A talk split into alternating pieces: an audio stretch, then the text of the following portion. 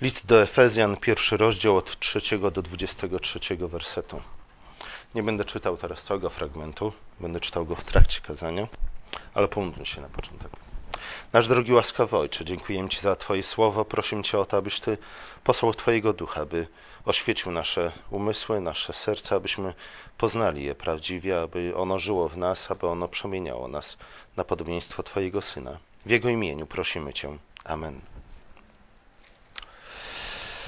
Wersety od trzeciego do szóstego przeczytam na początek. Błogosławiony niech będzie Bóg i Ojciec Pana naszego Jezusa Chrystusa, który nas ubłogosławił w Chrystusie wszelkim duchowym błogosławieństwem niebios.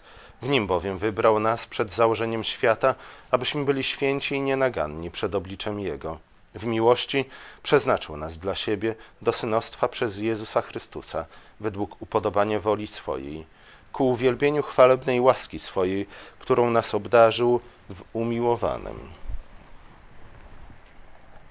Skoro wy uciekacie ode mnie. Dobrze. Apostoł Paweł w pierwszym rozdziale listu do Efezjan mówi o rzeczach, które już otrzymaliśmy od Boga, które Bóg dla nas uczynił. Nie? To jest, jak mówiłem tydzień temu, jest podstawą wszelkiej naszej modlitwy pamięć, przypomnienie o tym, co Bóg już dla nas uczynił. Najpierw Paweł stwierdza, że Bóg udzielił nam wszelkiego duchowego błogosławieństwa nieba, a także mówi o tym, że adoptował nas jako swoje dzieci. Bóg dał nam wszelkie dary nieba, wszelkie skarby, które są zgromadzone, zgromadzone w niebie. E, Bóg też usynowił nas, uczynił nas wszystkich synami Bożymi. Oczywiście to, że jesteśmy synami Bożymi w Chrystusie oznacza, że Bóg przekazał nam, tak jak na początku uczynił to e, wobec Adama, przekazał nam panowanie nad światem. Dlaczego Paweł zaczyna od takich słów? Nie? Dlaczego Paweł przypomina o takich sprawach, które być może w naszych uszach na pierwszy rzut oka brzmią jako coś abstrakcyjnego. Chodzi chyba przede wszystkim o to, iż szatan bardzo często próbuje nas przekonać o tym, iż jest dokładnie inaczej niż Paweł to opisuje. Szatan próbuje nas przekonać o tym, że rzeczywistość jest inna, niż opisuje ją Bóg, że, że rzeczy mają się inaczej niż Bóg to stwierdza w swoim słowie.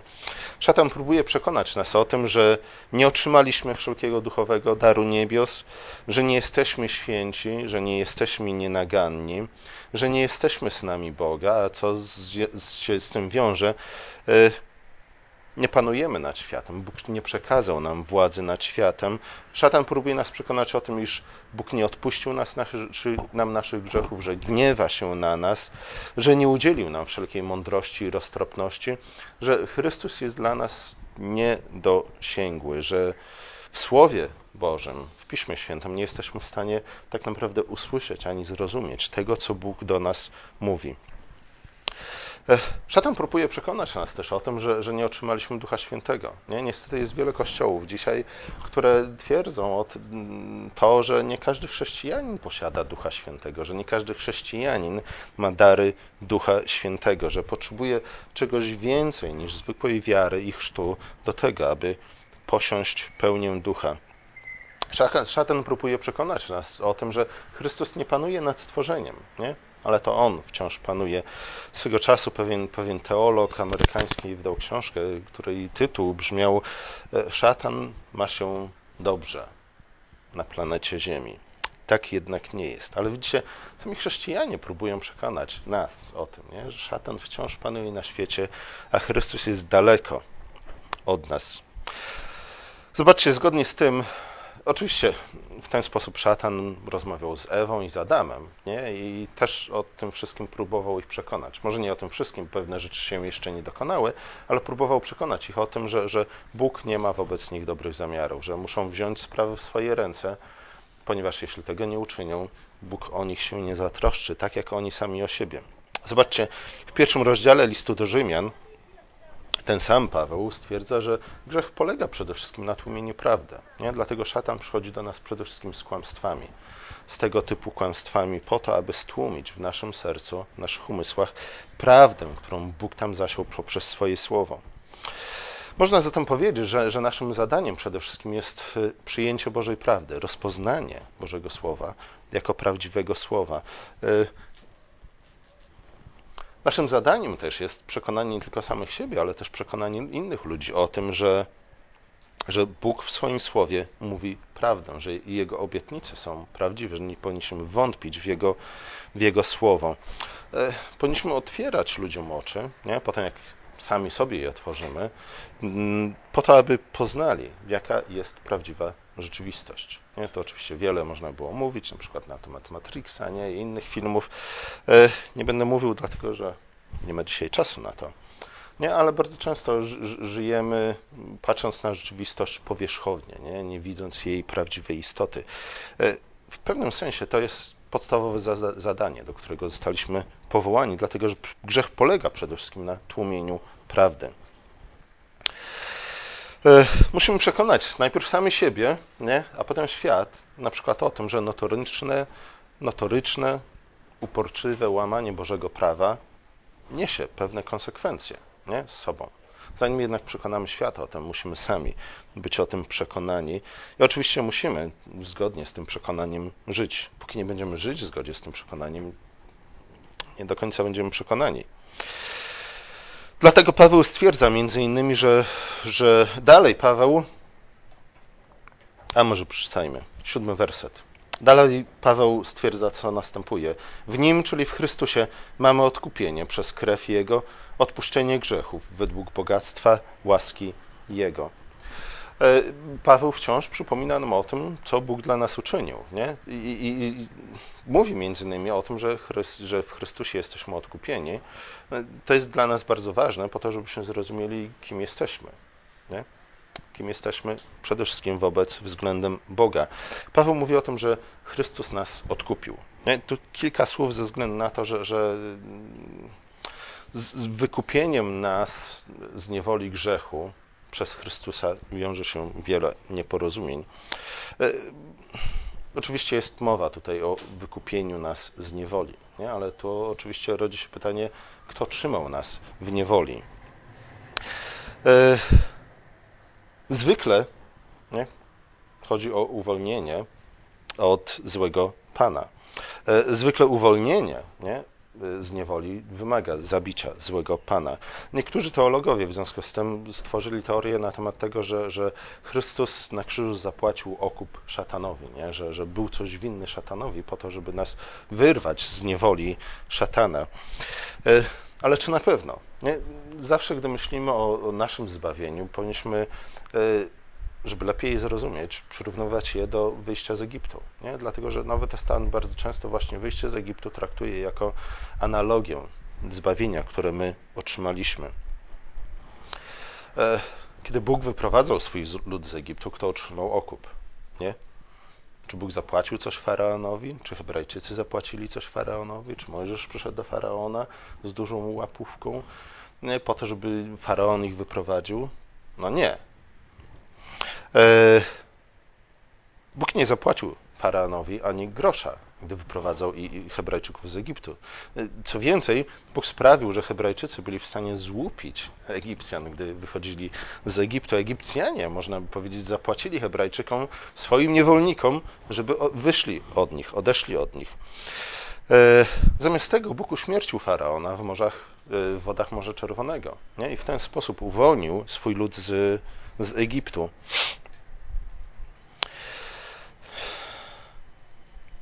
Gdy czytamy w tym siódmym wersecie o, o odkupieniu, y,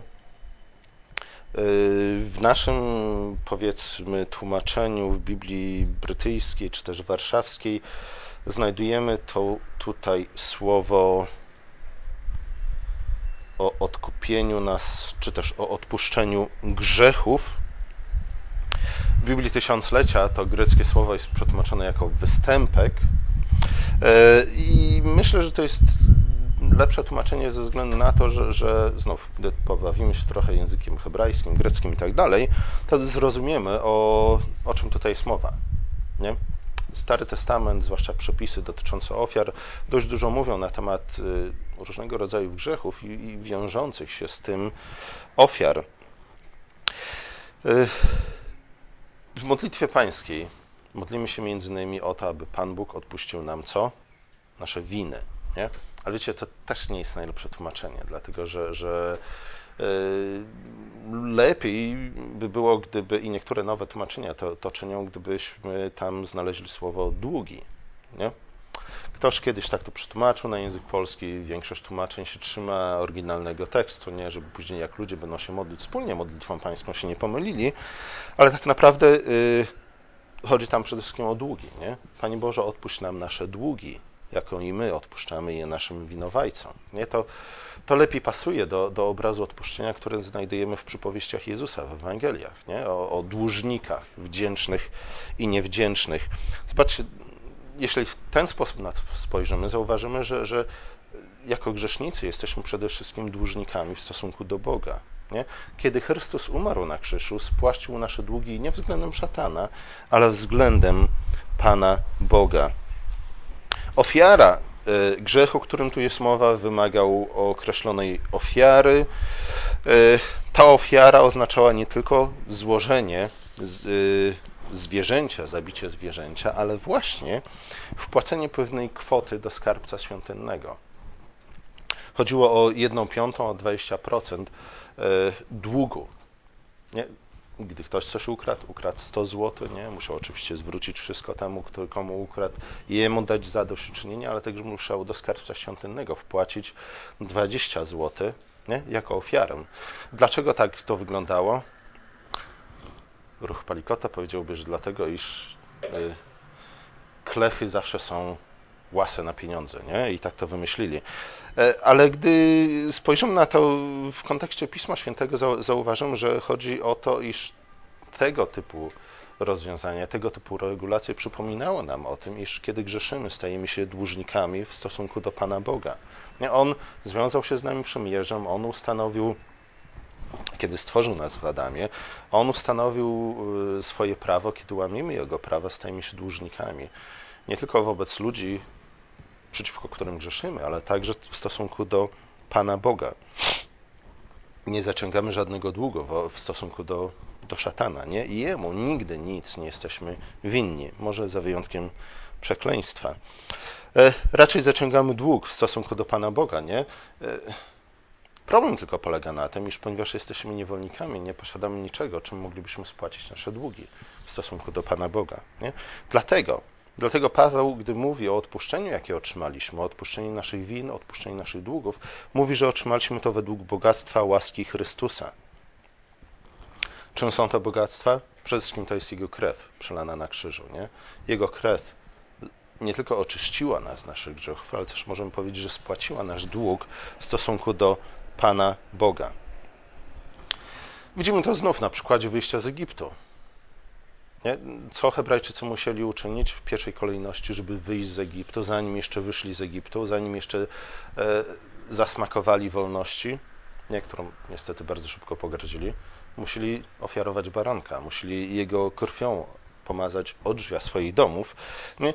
Krew baranka było tym, co spłaciło dług w stosunku do Pana Boga, który zaciągnęli. W jaki sposób Hebrajczycy w Egipcie zaciągnęli dług w stosunku do Pana Boga? Często przedstawiana ta historia jest w ten sposób, jakby, jakby nie, ci dobrzy Hebrajczycy sobie spokojnie mieszkali w Egipcie, nikomu nie zawadzali, nagle pojawi się zły faraon i ich zniewolił. Nie? Ale gdy przeczytamy na przykład końcówkę Księgi Ozłego, tam znajdujemy wyraźne wytłumaczenie sytuacji. Nie? Główny powód, dla którego Pan Bóg pobudził faraona do tego, żeby zniewolił Hebrajczyków. Głównym powodem ich zniewolenia było to, że stali się bałwochwalcami. Nie chcieli służyć Bogu Abrahama, ale zaczęli służyć Bogom egipskim. Nie? I dlatego Bóg wydał ich y, faraonowi jako niewolników. Można by więc powiedzieć, że to Pan Bóg uczynił ich niewolnikami w domu egipskim, w domu faraona. Nie? Faraon był nadzorcą tego więzienia, ale to Pan Bóg ich tam wtrącił. Dlatego też byli winni w stosunku do Pana Boga. E, zaciągnęli dług w stosunku do Niego, którego nie byli w stanie spłacić.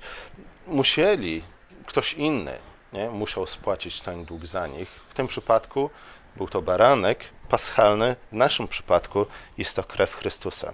Chociaż Także w ich przypadku nie, jakby wstecznie zadziałała krew Chrystusa, ale To jest inny temat, nie będę się nad nim roz, rozciągać. Zobaczcie, w naszym przypadku nie, krew Chrystusa przelana na krzyżu spłaca nasz dług w stosunku do Pana Boga, dług, który zaciągnęliśmy za każdym razem, gdy, gdy łamiemy Jego przykazania, dlatego krew Chrystusa musiała być rozlana po to, aby Bóg uwolnił nas z niewoli. E, I zobaczcie, nie? to jest tak naprawdę początek. Nie? Krew Chrystusa jedna nas z Panem Bogiem.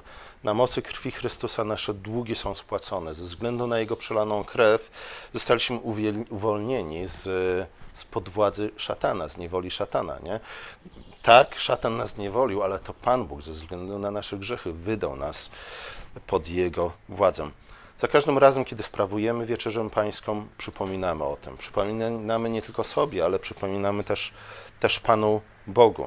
Nie przelewamy krwi Chrystusa za każdym razem, gdy spożywamy Jego ciało i Jego krew, e, lecz przypominamy Panu Bogu nie? o tej jedynej, jednorazowej ofierze, która dokonała się raz na zawsze. E, przypominamy Bogu o tym, że spłacił nasz dług, że wyprowadził nas z niewoli, z domu niewoli. E, I to tak naprawdę jest istotą nabożeństwa. Nie? Po, to, po to gromadzimy się każdej niedzieli. To jest sednem odnowienia przymierza. Nie? Krew Chrystusa, którą pokazujemy Panu Bogu za każdym razem, gdy sprawujemy wieczerzę.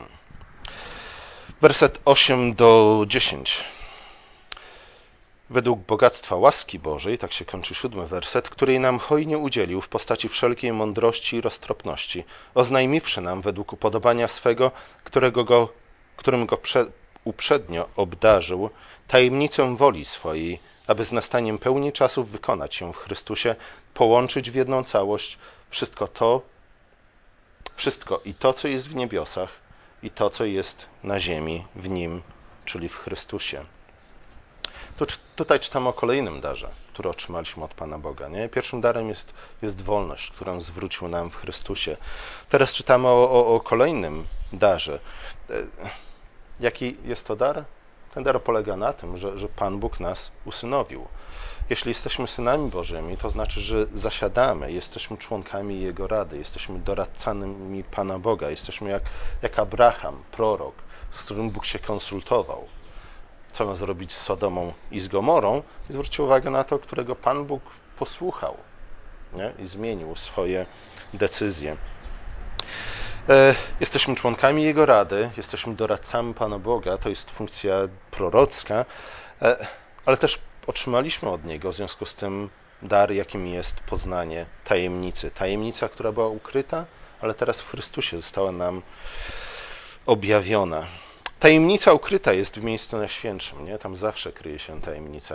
Każda tajemnica, gdzie, znowu, nie, można było podać wiele przykładów, nie? Ale gdzie ukrylibyśmy największą tajemnicę, gdzie ukrylibyśmy największy skarb? No oczywiście w sercu piramidy, nie? Jak dostać się do serca piramidy?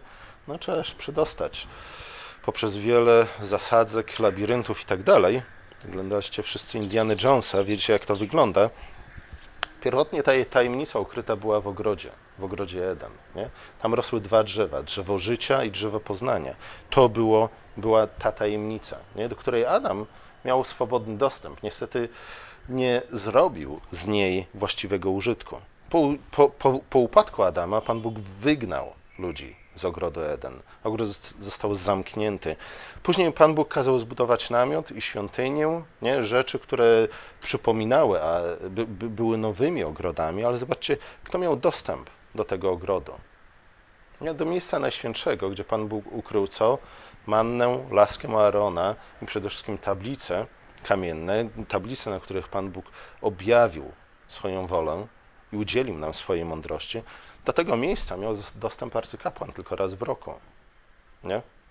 W Chrystusie, Paweł stwierdza, mamy otwarty dostęp, nie? Każdy z nas, nie tylko raz w roku, do skarbca, do miejsca najświętszego, gdzie Bóg ukrył o tajemnicę, którą teraz nam objawił w Chrystusie. E, arcykapłan Był tym, który raz w roku mógł wejść do miejsca najświętszego, ale miał jeszcze dwie rzeczy. Nie? Tutaj na piersiach nosił co? Nosił schowek, w którym trzymał co? Dwie rzeczy. Pamiętacie? Urim i Tumim, nie? Dwa kamienie. Przy, przy, pomocy których mógł konsultować się z Panem Bogiem, nie? Ale w jaki sposób to wyglądało? Wyglądało trochę jak praca ze starymi komputerami, nie? Można było zadać jakieś pytanie, a odpowiedź była tak albo nie. Czy to było na odwrót? To komputer zadawał nam pytania, a my mogliśmy odpowiedzieć tak albo nie. E, arcykapłan w imieniu króla na przykład, albo sędziego mógł zapytać się, czy mamy iść y, na wojnę z Filistynami, czy też nie. No i w zależności od tego, jaki kamień wyciągnął, odpowiedź była tak lub nie. Konwersacja niezbyt rozbudowana. E, nic ponadto, oprócz tak albo nie.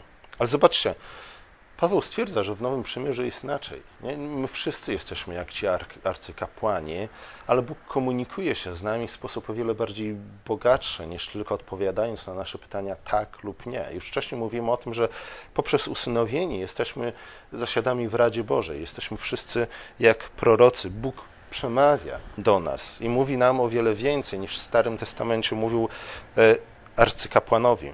W Nowym Przymierzu Wszyscy jesteśmy święci, uświęceni. Mówiłem o tym tydzień temu, mówiłem o tym dwa tygodnie temu. Mamy dostęp do miejsca Najświętszego. Wszyscy jesteśmy prorokami i znamy tajemnicę Bożą. Cóż to jest za tajemnica? Nie? Trochę o tym wspomniałem, ale nie do końca. Przede wszystkim w miejscu Najświętszym kryło się co? Arka Przymierza, nie? E, z czego ona była zrobiona?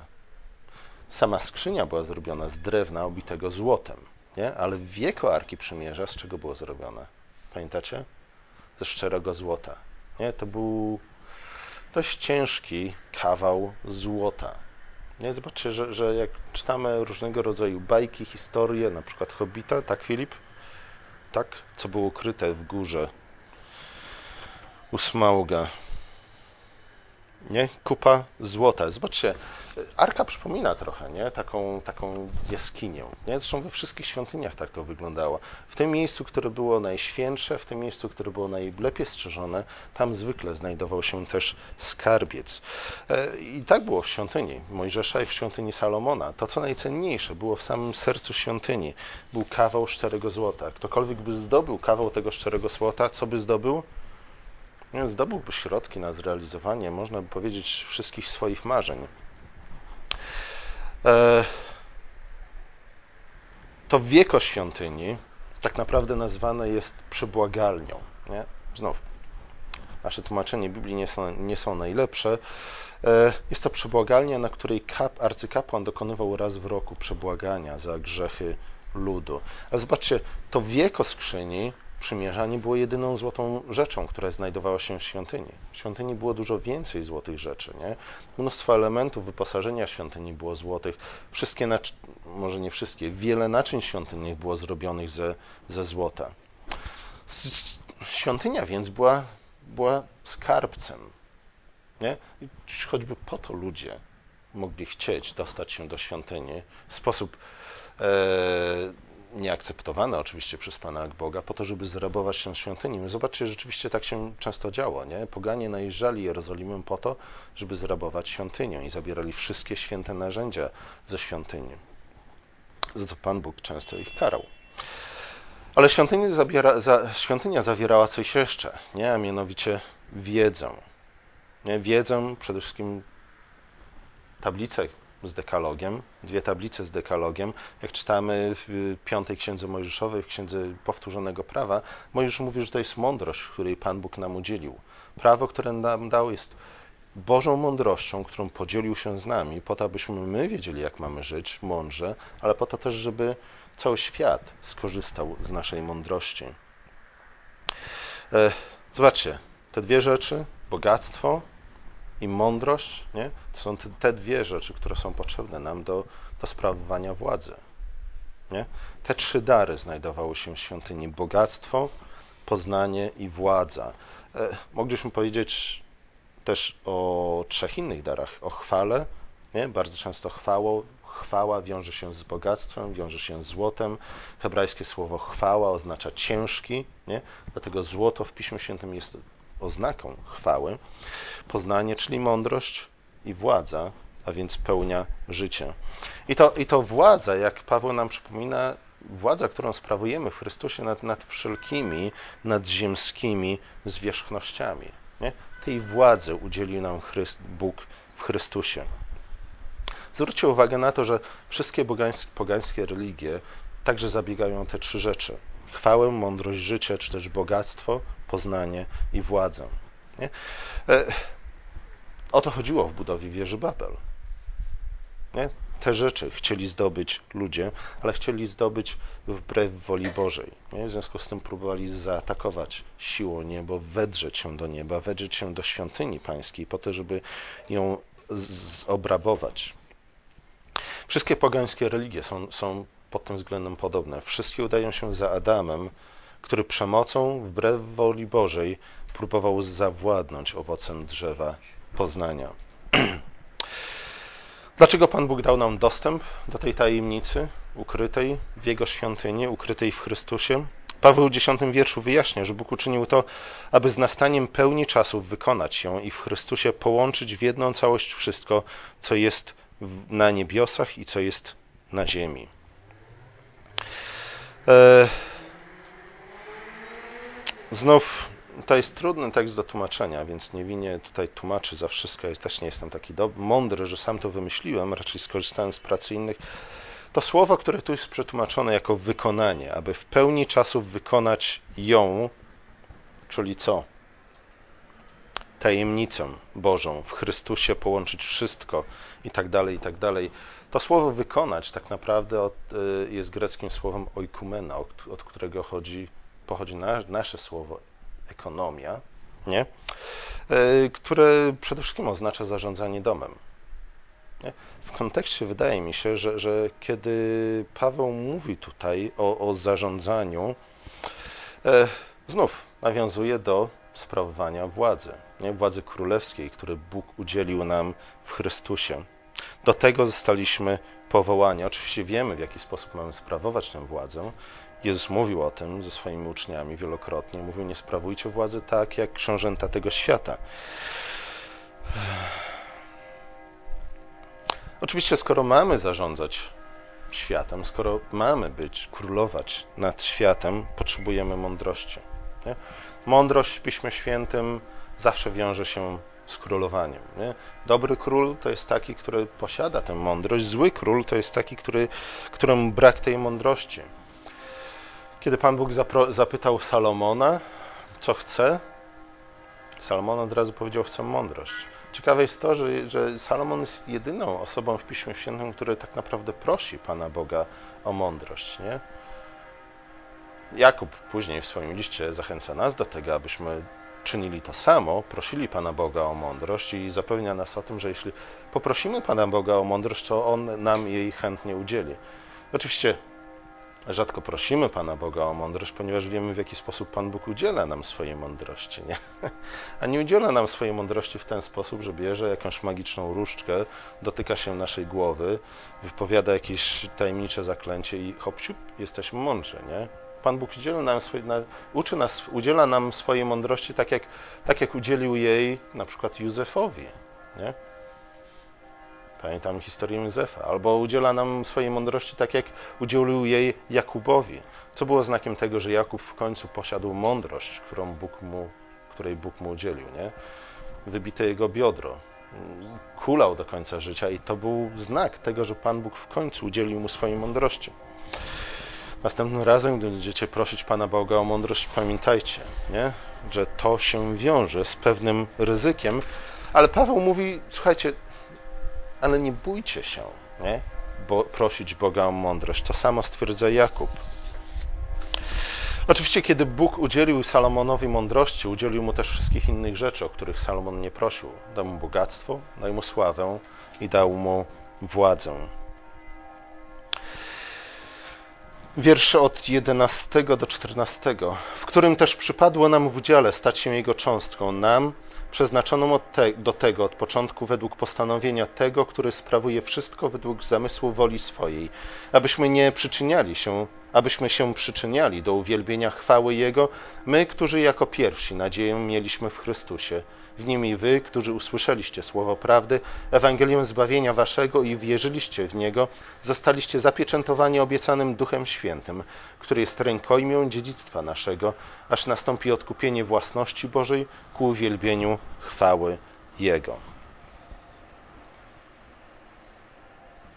Przede wszystkim według Pawła i słów, które tu napisał, e, dlaczego Pan Bóg to wszystko czyni w naszym życiu? Dlaczego wykupił nas z niewoli grzechu? Dlaczego uwolnił nas po to, aby nas usynowić, uczynić nas królami nad światem, członkami swojej rady, prorokami? Dlaczego udzielił nam wszelkiej mądrości? Dlaczego otoczył nas chwałą i bogactwem w Chrystusie? Nie? Czemu to wszystko ma, ma służyć?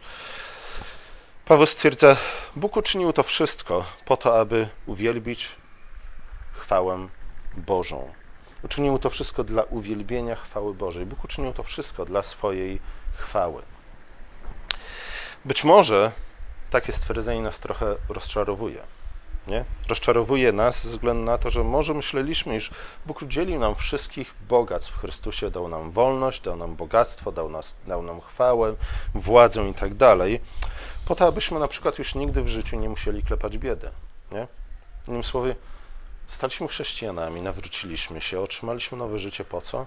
Po to, żeby już na przykład nigdy więcej nie klepać biedy. Albo po to, abyśmy już nigdy w życiu nie wykonywali głupiej roboty. Nie? Zobaczcie, jak bardzo często, zwłaszcza młodzi, świeży chrześcijanie, nie? popełniają głupie decyzje w swoim życiu y, ze względu na to, y, iż ich oczekiwanie w stosunku do Pana Boga nie są ukształtowane przez Pismo Święte, ale, ale wzięte nie wiadomo skąd. Znam chłopaka, który właśnie był młodym chłopakiem, bardzo zdolnym, bardzo mądrym, miał bardzo dobrą pracę w policji, nie, dobrze się wszystko zapowiadało, nie pracował na ulicy, więc nie musiał bać się o to, że ktoś go pobije albo skorumpuje. No, idealna praca. Nie, ale potem się nawrócił na swoje własne nieszczęście, można by było powiedzieć. I chrześcijanie, których spotkali, namówili go, żeby porzucił tę pracę w policji, ponieważ powinien zacząć pracować w, organizacji misyjnej. Nie? Co on oczywiście chętnie zrobił. Mówił, nie, marnuję czas, marnuję talenty, które Pan Bóg mi dał pracując w policji. Będę misjonarzem. Nie? Zrobię dla Pana Boga nie, niesamowite rzeczy. Dwa lata później misja go wyrzuciła z pracy, nie? a teraz pracuje w kamieniołomie. Nie? I znów, Gdy myślimy o tym, gdy myślimy, że, że Pan Bóg uczynił nas swoimi dziećmi po to, abyśmy już nigdy nie klepali biedy, po to, abyśmy zawsze cieszyli się swoim życiem, po to, abyśmy już nigdy nie wykonywali głupiej roboty, po to, żebyśmy uwolnili się od złych i przykrych ludzi nie? i mieli tylko i wyłącznie samych fajnych kolegów, możemy czuć się zawiedzeni słowami, które, które tu znajdujemy, że Bóg czyni to wszystko dla swojej chwały, dla własnej chwały. Ale zobaczcie, z drugiej strony nie powinno nas to w żaden sposób dziwić, nie? jeśli rzeczywiście przeczytaliśmy Pismo Święte i pamiętamy o tym, że wyjście z Egiptu jest obrazem naszego zbawienia. Po co Pan Bóg uwolnił Hebrajczyków z Egiptu? Nie? Danie im wolności nie było tym ostatecznym celem. Nie? Nawet nie nadanie im prawa było ostatecznym celem. Kiedy Mojżesz przychodził do, do faraona i rozmawiał z nim na temat uwolnienia, Bożego ludu z Egiptu, mówił: Wypuść mój lud, mój lud po co? Aby obchodzili święto ku mojej czci na pustyni. Paweł stwierdza to, to, samo. Bóg uwolnił nas z niewoli szatana po to, abyśmy mogli oddawać mu cześć. Nie? Jego chwała jest celem wszystkiego. Wszystko ma służyć uwielbieniu, wywyższeniu Jego chwały. Po to Pan Bóg chciał wyprowadzić swój lud z Egiptu. Dlatego też nabożeństwo jest najważniejszym wydarzeniem w życiu chrześcijanina. Nie? To jest punkt wyjścia, ale też y, cel, ku któremu zmierzamy. Nie? Zgromadzimy się tutaj po to, aby otrzymać wszystkie dobre dary, które od Boga, których potrzebujemy, ale Bóg udziela nam ich, abyśmy przy ich pomocy wielbili Go, nie? czcili Go w naszym codziennym życiu, ale przede wszystkim oddawali Mu cześć jako Jego zgromadzony lud. Nie? Zobaczcie, znów, tylko w kontekście nabożeństwa jesteśmy w stanie jako Boży lud pokazać przed Bogiem, zaprezentować przed Bogiem przelaną krew Chrystusa, nie? po to, aby Pan Bóg odnowił swoje przymierze z nami. Nie robimy tego w domu, Nie robimy tego w pracy, nie robimy tego w Sejmie, nie? tylko na nabożeństwie. Mamy tę wyjątkową okazję do tego, aby, pa, aby jako Boży lud zaprezentować Chrystusowi, e, Panu Bogu, Bogu Ojcu, krew Chrystusa. Nie? Dlaczego to jest ważne? Mówiłem o tym. Nie? Pan Bóg sam chce, abyśmy Mu o tym przypominali, ponieważ w ten sposób odnawia z nami swoją, swoje przymierze. Oczywiście nabożeństwo nie jest, nie jest magią, nie powinniśmy traktować go w sposób mechaniczny. Tu nie chodzi o to, że przyjdziemy, zrobimy jakiś hokus pokus, nie?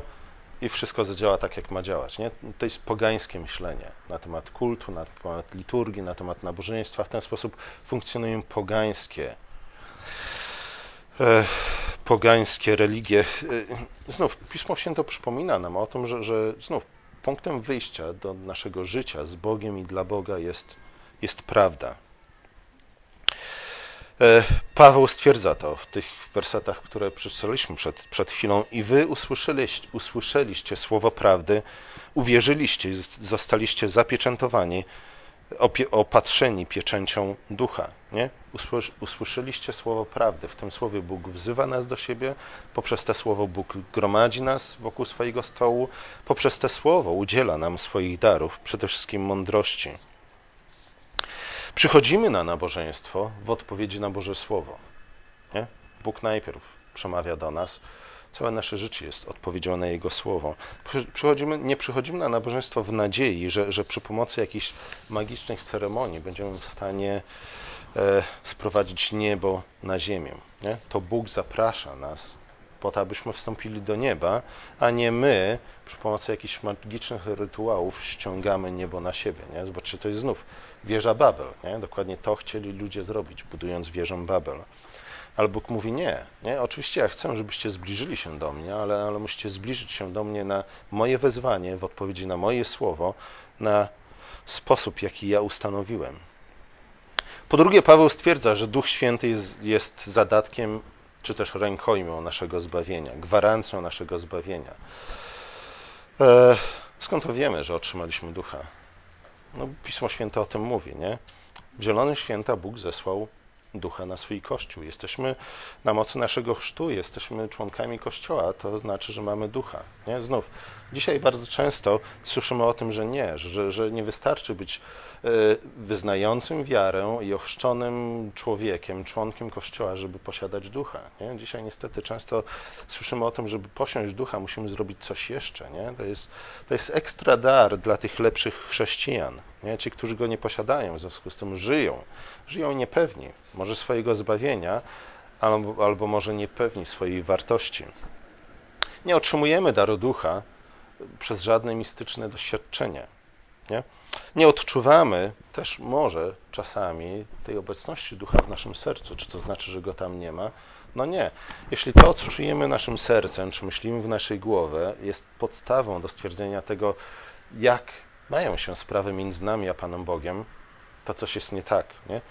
Nasza wiara, nasze życie, nasza pewność musi być oparta na Piśmie Świętym, na Słowie Bożym, czyli na spisanym, na spisanym Słowie Bożym. E, Paweł mówi też o, o pełnym odkupieniu własności Bożej. Nie? Mówi, że, że, że ku temu zmierza historia świata, do, ku pełnemu odkupieniu własności Bożej. Wspominałem o tym tydzień temu, więc, więc dzisiaj się nie będę nad tym za bardzo rozwodzić, ale słuchajcie, znów, warto pamiętać o, o wyjściu z Egiptu. Nie? Jeśli czegoś nie rozumiemy z naszego zbawienia, znów spójrzmy na wyjście z Egiptu, wyjście z niewoli i, i, i to nam pomoże zrozumieć. Pan Bóg wyprowadził Hebrajczyków z Egiptu, nie? Raz, dwa. Rachciach i wyszli sobie z Egiptu. Ale zanim weszli do ziemi obiecanej, musieli tułać się po pustyni przez 40 lat. Nie? 40 lat Pan Bóg musiał ich uczyć, wychowywać i przygotowywać do tego, aby byli w stanie wejść do ziemi obiecanej. Nie zajęli ziemię obiecaną po 40 latach. Czy zajęli ją? Nie. Weszli do ziemi obiecanej po 40 latach. 6 lat walczyli z plemionami kananejskimi. Nie? Jak my czytamy Księgę Złego, to wydaje nam się, że to, to było jak kampania, wrześniowa, nie? Blitzkrieg i po wszystkim. Nie, sześć lat zajęło im zajęcie ziemi świętej, ale stolicą ziemi świętej stała się Jerozolima dopiero w czasach Dawida. 400 lat po wejściu do Ziemi Świętej. Nie? My bardzo często, jak czytamy albo myślimy o tych wydarzeniach, to pamiętamy o tych 40 latach na pustyni, ale potem wydaje nam się, że zajęcie Ziemi Świętej to było tak hop nie? jak zrobienie kawy rozpuszczalnej. Ale nie, nie. 40 lat na pustyni, a później jeszcze 400 lat zdobywania ziemi obiecanej. To trwa, nie? Dlatego często mówimy o już, ale jeszcze nie. Już Pan Bóg nam udzielił wszelkiego błogosławieństwa w Chrystusie, nie? Ale historia jeszcze trwa. Jeszcze nie widzimy tego wszystkiego, jeszcze nie potrafimy korzystać z tego wszystkiego, jeszcze w pełni nie objawiło się panowanie Chrystusa. Coś podobnego znajdujemy w Nowym Testamencie. Zobaczcie, między 30 a 70 rokiem, czyli śmiercią i zmartwychwstaniem Chrystusa, a zburzeniem świątyni w Jerozolimie, nie? mamy okres, który możemy przyrównać do, do tej wędrówki po pustyni. Okres, kiedy stare i nowe przymierze zazębiają się między sobą. Ale nawet, nawet po i zobaczcie, czytamy dzieje apostolskie, wydaje nam się, że, że Ewangelia się tak rozprzestrzenia raz, dwa, nie, na, na cały basen, basen Morza Śródziemnego, ale, ale gdy przyjrzymy się tym, tym wszystkim datom przede wszystkim, policzymy, jak długo to wszystko trwało. Paweł nie od razu udał się w swoją pierwszą podróż misyjną, po tym jak spotkał Chrystusa na, na pustyni. Minęło, jeśli dobrze pamiętam, co najmniej kilkanaście lat, nie od spotkania Chrystusa na drodze do Damaszku przez Pawła, do czasu, kiedy został wysłany przez Kościół w Antiochii w swoją pierwszą podróż misyjną. Później minęło kolejne kilkadziesiąt lat. Nie? Paweł dotarł do Rzymu w którym roku? To było dobre niemalże już 30 lat po Chrystusie. A zobaczcie, później musiało minąć kolejne dwa i pół wieku, zanim mieliśmy pierwszego chrześcijańskiego cesarza zasiadającego w Rzymie. Nie? To wszystko trwa. Rzeczy nie dzieją się od razu, hop siup. Mamy do czynienia z pewnym procesem, nie? zarówno w przypadku wyjścia z Egiptu, jak i w przypadku panowania Chrystusa nad światem. W dalszej części pierwszego rozdziału Paweł modli się o Kościół w Efezie i znów, powtarzam, widzimy ten sam schemat. Nie? To jest dalej ta sama modlitwa, ale po raz kolejny widzimy ten sam schemat. Paweł przypomina o tym, co Bóg już dla nas uczynił, powołuje się w tej modlitwie na to, co Bóg już dla nas uczynił i prosi, aby Pan Bóg kontynuował swoje dzieło. E, znów Paweł prosi o ducha mądrości, Paweł prosi o poznanie bogactwa chwały i Paweł prosi o to, aby Bóg udzielił nam nadzwyczajnej wielkości, aby, aby dał nam poznanie nadzwyczajnej wielkości mocy Jego wobec nas. Nie?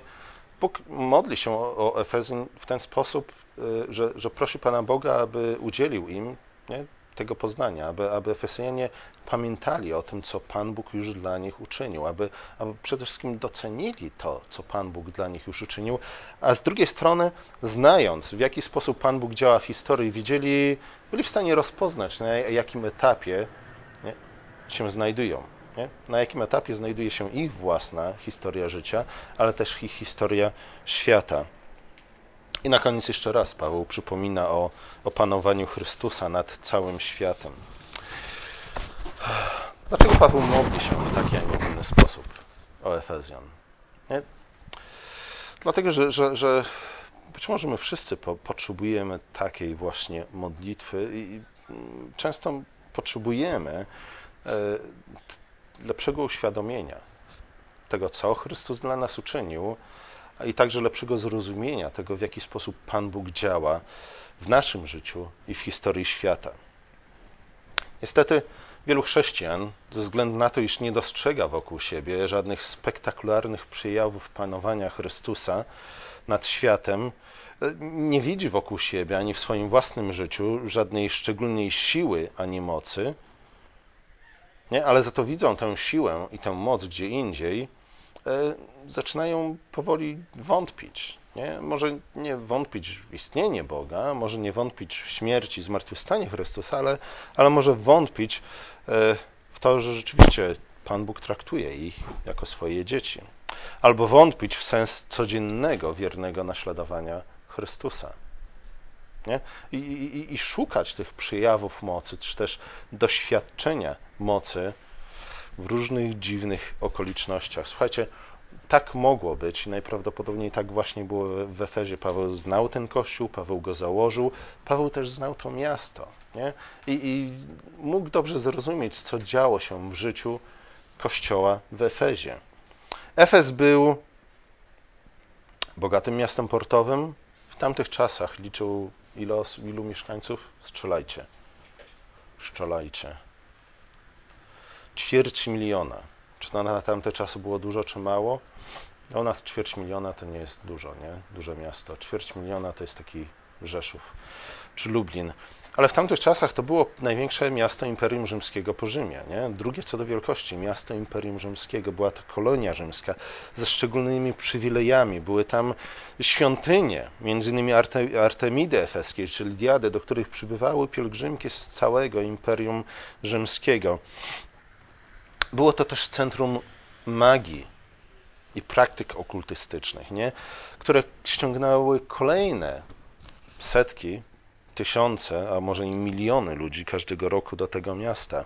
Jak czytamy w XIX rozdziale dziejów apostolskich, kiedy Paweł przybył do Efezu, pozostał tam dwa lata. Nie? Dwa lata mu zajęło założenie tam kościoła i, i założenie tam kościoła. W ciągu tych dwóch lat doszło tam do otwartej konfrontacji między Pawłem a czarnoksiężnikami. Moc Boża właśnie w Efezie objawiła się w szczególny sposób. Słuchajcie, bardzo, Często było tak, że gdy Paweł udawał się do jakiegoś miasta i, i szedł do, do synagogi, powiedział, że Mesjasz przyszedł, nie? Chrystus jest tym Mesjaszem, nadeszło Królestwo Boże i to wystarczyło do tego, żeby założyć kościół nie? w takim mieście. Nie wszędzie musiał się spędzić dwa lata, tak jak w Efezie. Bardzo rzadko w miastach, do których Paweł przybył, miały miejsce takie rzeczy jak w Efezie. Nie? To właśnie y, w XIX rozdziale dziejów apostolskich czytamy o, o cudzie, który przewyższa jakikolwiek cud uczyniony przez Chrystusa. Nie? Pamiętacie jaki? Czy nie pamiętacie jaki? Ludzie byli uzdrawiani nawet przez kontakt z chustkami, którymi wcześniej dotknięto Pawła. Nie? Tam była też otwarta konfrontacja z, z czym? Dlaczego moc Boża przejawiła się w szczególny sposób w tamtym mieście? No właśnie ze względu na to, że to było miasto, które było centrum pogańskiego kultu e, i centrum czarnej magii. E, zobaczcie, to wszystko, co Pan Bóg przez Pawła dokonał w tym mieście, dokonało, zrobiło na, na mieszkańcach Efezu tak wielkie wrażenie, iż wielu czarnoksiężników przynosiło do Pawła swoje księgi po to, aby je spalić. Ich wartość, jak czytamy, sięgało 50 tysięcy srebrnych drachm, co w dzisiejszych cenach złota byłoby około 50 tysięcy złotych. Nie? Ale prawdopodobnie w tamtych czasach te, te, pieniądze były o wiele więcej warte niż u nas. Nie? Ile książek można kupić za 50 tysięcy złotych? No co najmniej 10 tysięcy książek. Nie? 10, w mieście, które liczy sobie ćwierć miliona mieszkańców, czyli połowę Poznania, ludzie przynoszą 10 tysięcy książek. Po co? Po to, żeby je spalić. Książek, które do tej pory były, były najbardziej wartościowymi dla nich książkami. Nie? Ze względu na to, że one były źródłem ich mocy i źródłem ich dochodów. Nie? Niesamowite rzeczy, spektakularne. Tak jak kiedy to było wczoraj czy przedwczoraj, byliście na Stadionie Narodowym w Polsce, nie? Takie rzeczy przyciągają tysiące ludzi, czasami nawet więcej, nie? Robią wielkie wrażenia, dlatego że, że każdy chce doświadczyć, nie? Cudu na własnym ciele, jeśli nie to, to przynajmniej zobaczyć go na własne oczy. Później jednak Paweł odjechał nie? i wszystko wróciło do porządku dziennego. E, jak można wnioskować z listu Pawła do Efezjan, wielu tamtejszych chrześcijan zaczęło wątpić w to, że, że, że to wszystko się wydarzyło. Nie? A nawet jeśli nie wątpić, to zaczęli żyć wspomnieniami, nie? myśląc o tym, że dawne dni były lepsze od, od tych. Dla nich ten złoty wiek ich chrześcijaństwa przynajmniej był w przeszłości. Najlepsze dni ich chrześcijaństwa stały się przeszłością. Dlatego Paweł w swoim liście tłumaczy im, że, że moc zmartwychwstałego Chrystusa, której go działania byli świadkami, kiedy apostoł u nich gościł, wciąż jest pośród nich i wciąż w nich i przez nich działa. Nie? Dlatego Paweł zachęca ich o to i prosi Boga, aby upewnił Efezjan o tym, że, że Bóg na pewno dokończy dzieło, które w nim rozpoczął. Nie? Bóg nie jest podobny do nas, także w tym sensie, że On zawsze kończy to, co rozpoczął. Nie? My często rozgrzebimy jakąś robotę i odkładamy ją na bok, bo się do niej zniechęcimy, ale Pan Bóg zawsze kończy to, co rozpoczął w sposób, w jaki zamierzał od samego początku. Nie? Bóg jednak działa w naszym życiu w inny sposób na początku, w inny sposób w środku i w inny sposób na końcu. Nie? Znów historia Józefa, historia Jakuba, historia Abrahama, ale przede wszystkim historia wyjścia z Egiptu. Pokazuje, pokazuje i przy, przypomina nam to. E, Bóg wyprowadził Izrael z Egiptu. Nie? I co? Na pustyni karmił ich manną z nieba, wodą ze skały, ich ciuchy się nie zużywały, nie musieli kupować sobie ciągle nowych butów, nie? Było niemalże jak w niebie, za wyjątkiem tego, że w Egipcie mieli jeszcze na dodatek cebulę i czosnek, yy, które oczywiście też Bóg im dawał, a nie faraon, jak to Hebrajczycy myśleli. Ale kiedy weszli do ziemi obiecanej, co się wydarzyło? Nie? Dla niektórych pewnie to był najgorszy dzień w ich życiu, wejście do ziemi obiecanej. Dlaczego? Skończyła się manna z nieba, skończyła się woda ze skały. Nie? ciuchy zaczęły się zużywać, podeszwy przecierać, trzeba było wziąć się do pracy, nie? zakasać rękawy, spocić się przy pracy, przy pługu i tak dalej. E, być może niektórzy z nich zaczęli wątpić, nie? czy rzeczywiście to jest ta ziemia obiecana, którą, którą Bóg obiecał im dać. Miała być e, ziemią mlekiem, miodem płynącą, nie? ale stała się miejscem pracy dla nich. Nie? Miało być znów Królestwo Boże, a wyszedł zakład pracy. Ale zobaczcie, y, to wszystko, co się zmieniło w ich życiu, kiedy przeszli przez Jordan, zajęli ziemię obiecaną, nie było znakiem tego, że Bóg o nich zapomniał. Nie, nie było znakiem tego, że Bóg zaczął się na nich gniewać, że Bóg był, stał się, rozczarował się nimi. Nie? Przeciwnie, był to znak tego, że Bóg przekazał im nieco więcej władzy nad światem. Nie? Dlatego oczekiwał od nich trochę więcej samodzielności, trochę więcej dojrzałości w Chrystusie. Zatem, kiedy szatan wmawia nam to, że coś jest nie tak z naszym chrześcijaństwem, dlatego że nie jest ono cudowne i wspaniałe, nie każdy nasz dzień, a przynajmniej nie każde nabożeństwo wygląda tak jak wczorajsze czy przedwczorajsze spotkanie na stadionie narodowym. To było. Kiedy to było? W ogóle nic nie wiecie, co się dzieje w Polsce.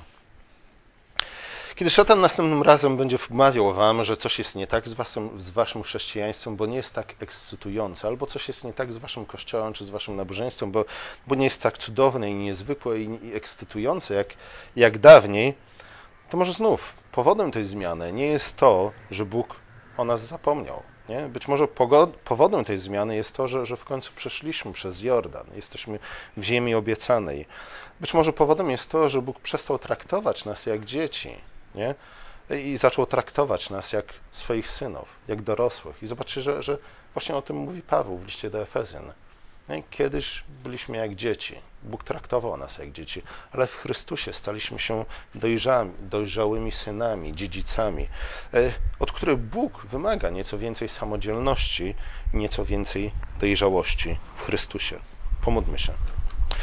Nasz drogi łaskawy Ojcze w niebie, dziękujemy Ci za te wszystkie dary, które, których udzieliłeś nam ze względu na Chrystusa. Dziękujemy Ci za wolność, którą nam dałeś ze względu na Jego przelaną krew. Dziękujemy Ci za to, że uświęciłeś nas i w ten sposób otworzyłeś dostęp do Twojego tronu łaski. Dziękujemy Ci za, o, za wszelkie skarby i bogactwa, za chwałę, za poznanie i mądrość, a także za, za władzę, jaką dałeś nas, nam w Chrystusie.